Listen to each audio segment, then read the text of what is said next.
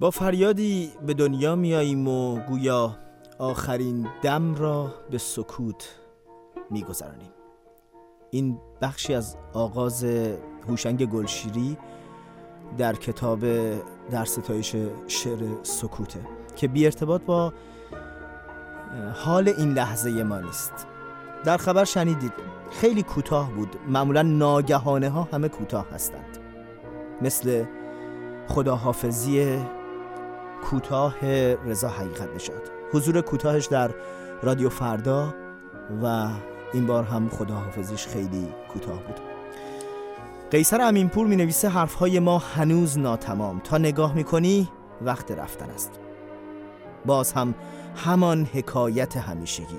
پیش از آنکه با خبر شوی لحظه عظیمت تو ناگزیر می شود آی ای دریق و حسرت همیشگی. ناگهان ناگهان چقدر زود دیر می شود.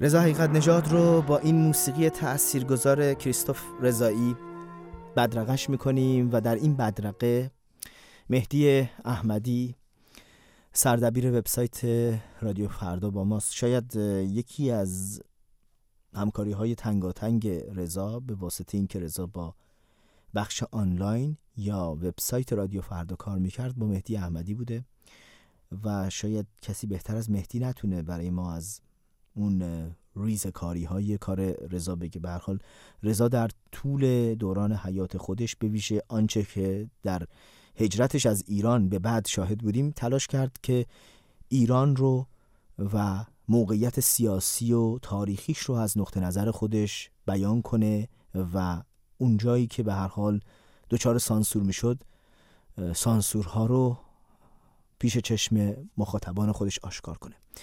مهدی با ماست بیشتر مهدی برامون بگه. مهدی. سلام به تو محمد سلام به همراهان رادیو فردا. قبل از اینکه وارد این بحث بشیم من می‌خوام یک وجه دیگه از شخصیت رضا رو تفکیک کنم. رضا روزنامه خیلی خیلی خوبی بود. دربارش شنیدیم دربارش خواهیم شنید. همین الان در شبکه های اجتماعی در توییتر در اینستاگرام طیف متنوعی از همکاران رضا تا مخاطبان رضا دربارش نوشتن و حرف زدن و ما هم بیشتر حرف خواهیم زد. ولی علاوه بر اون رضا انسان خیلی زلال و انسان خیلی خوبی بود. من یه کلمه گفتم دقیقا. گفتم با نیوشا که صحبت می‌کنیم گفتم یه چیزی داشت یه کلمه هست به نظرم تمام وجوه رضا رو نشون میده با معرفت بودن. با معرفت بود. آره این توصیف خوبی بود. رضا در این حال سرشار از زندگی و سرشار از شادی بود. رضا نقطه وصل خیلی از همکاران و دوستان ما اینجا یا همکاران و دوستان ما در سراسر دنیا بود.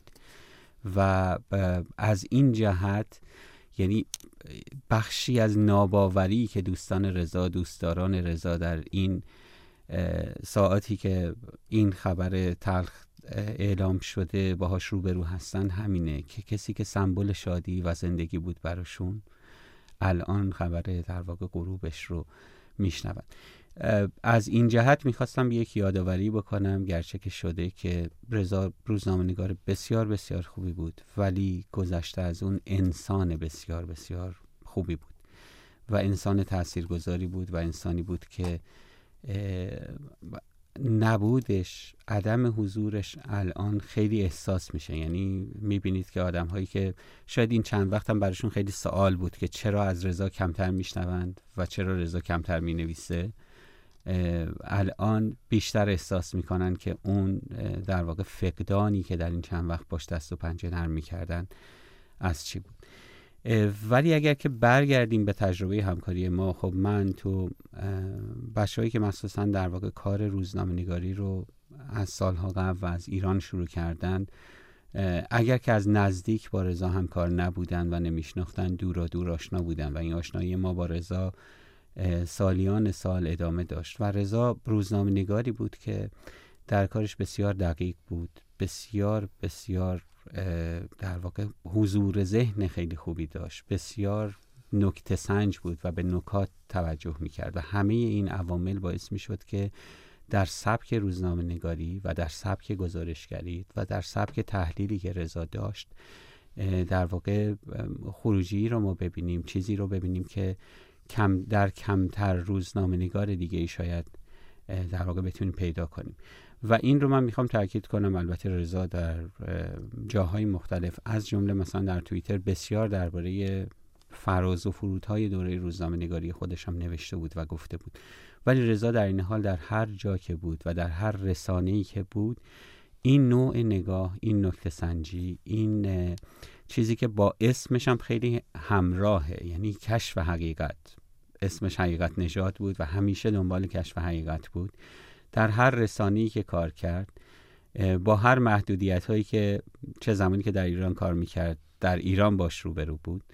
چه زمانی که بیرون ایران کار می‌کرد شاید با محدودیت های فنی و از این قبیل بیشتر روبرو بود تا مثلا فرض کن که به قول تو مثلا سانسور و از اینجور چیزا.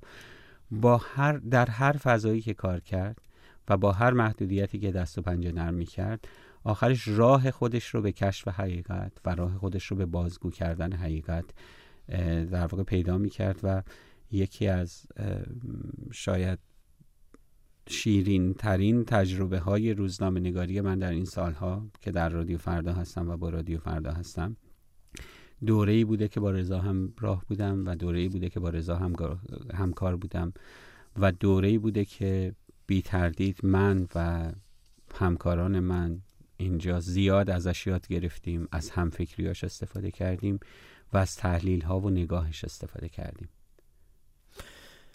نکات جالبی رو گفتی. بذار یک بار دیگه برگردیم به فعالیت هایی که رضا داشت در وبسایت و به هر حال می‌دونیم حجم کاری وسیعی وبسایت داره و مجموعه فعالیت های متنوعی داره.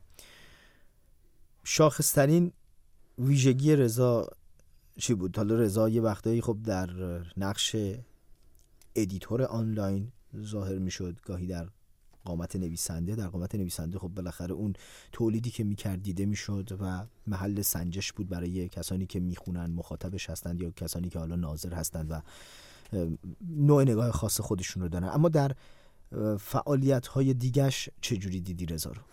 رضا یک روزنامه نگار مجرب و در این حال یک روزنامه نگار خستگی ناپذیر بود.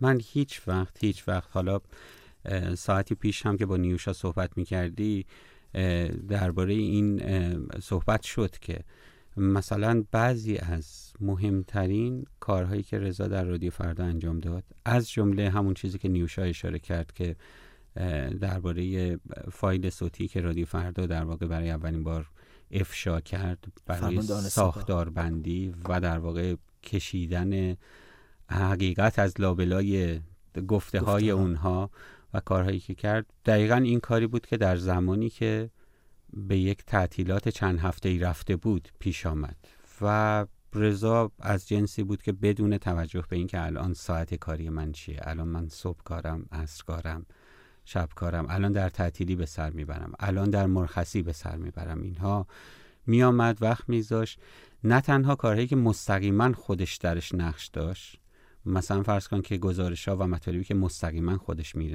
می نوشت و می رسید بلکه این احساس مسئولیت رو باز نه تنها فقط درباره تولیداتی که ما مثلا در وبسایت یا سوشال میدیا بخش دیجیتال داشتیم بلکه در تولیداتی که در رادیو و تلویزیون هم داشتیم.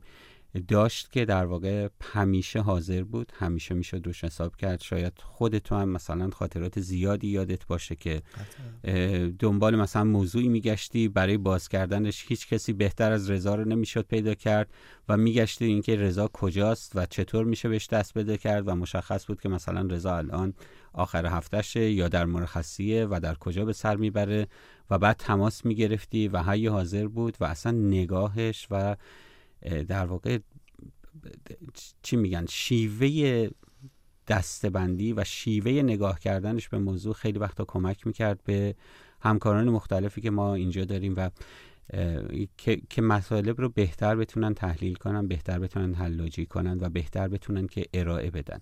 چرا؟ برای اینکه رضا از جمله روزنامه نگارانی بود که از این مرز گذشته بود که ما در دوره ای با خبر درست و خبر نادرست مواجه بودیم و رسالت ما و وظیفه‌ای که بر دوش خودمون احساس می‌کردیم این بود که اگر مثلا فرض کن در موضوع اطلاع نادرست میشه مخصوصا در ایران که مثلا رسانه ها انحصاری هستند و معمولا از, از یک دستورالعمل خاص پیروی می‌کنند برای گزارش کردن موضوع ما بتونیم در واقع خبر درست رو به گوش مخاطبمون برسونیم.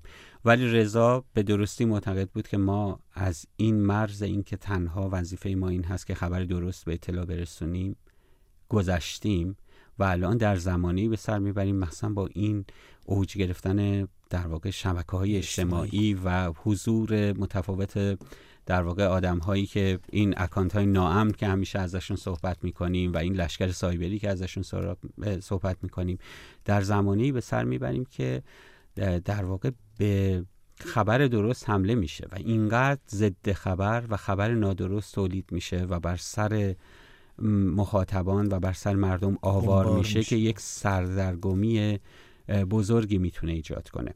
رضا به درستی معتقد بود که ما غیر از اینکه خبر درست رو باید مخاطب مخابره می‌کنیم باید به مخاطبانمون یادآوری کنیم که خبر نادرست چیه چرا نادرسته ابعادش رو. یعنی اون راستی آزمایی که یک روزنامه نگار در بطن کارش باید داشته باشه در گزارش دهید باید داشته باشه.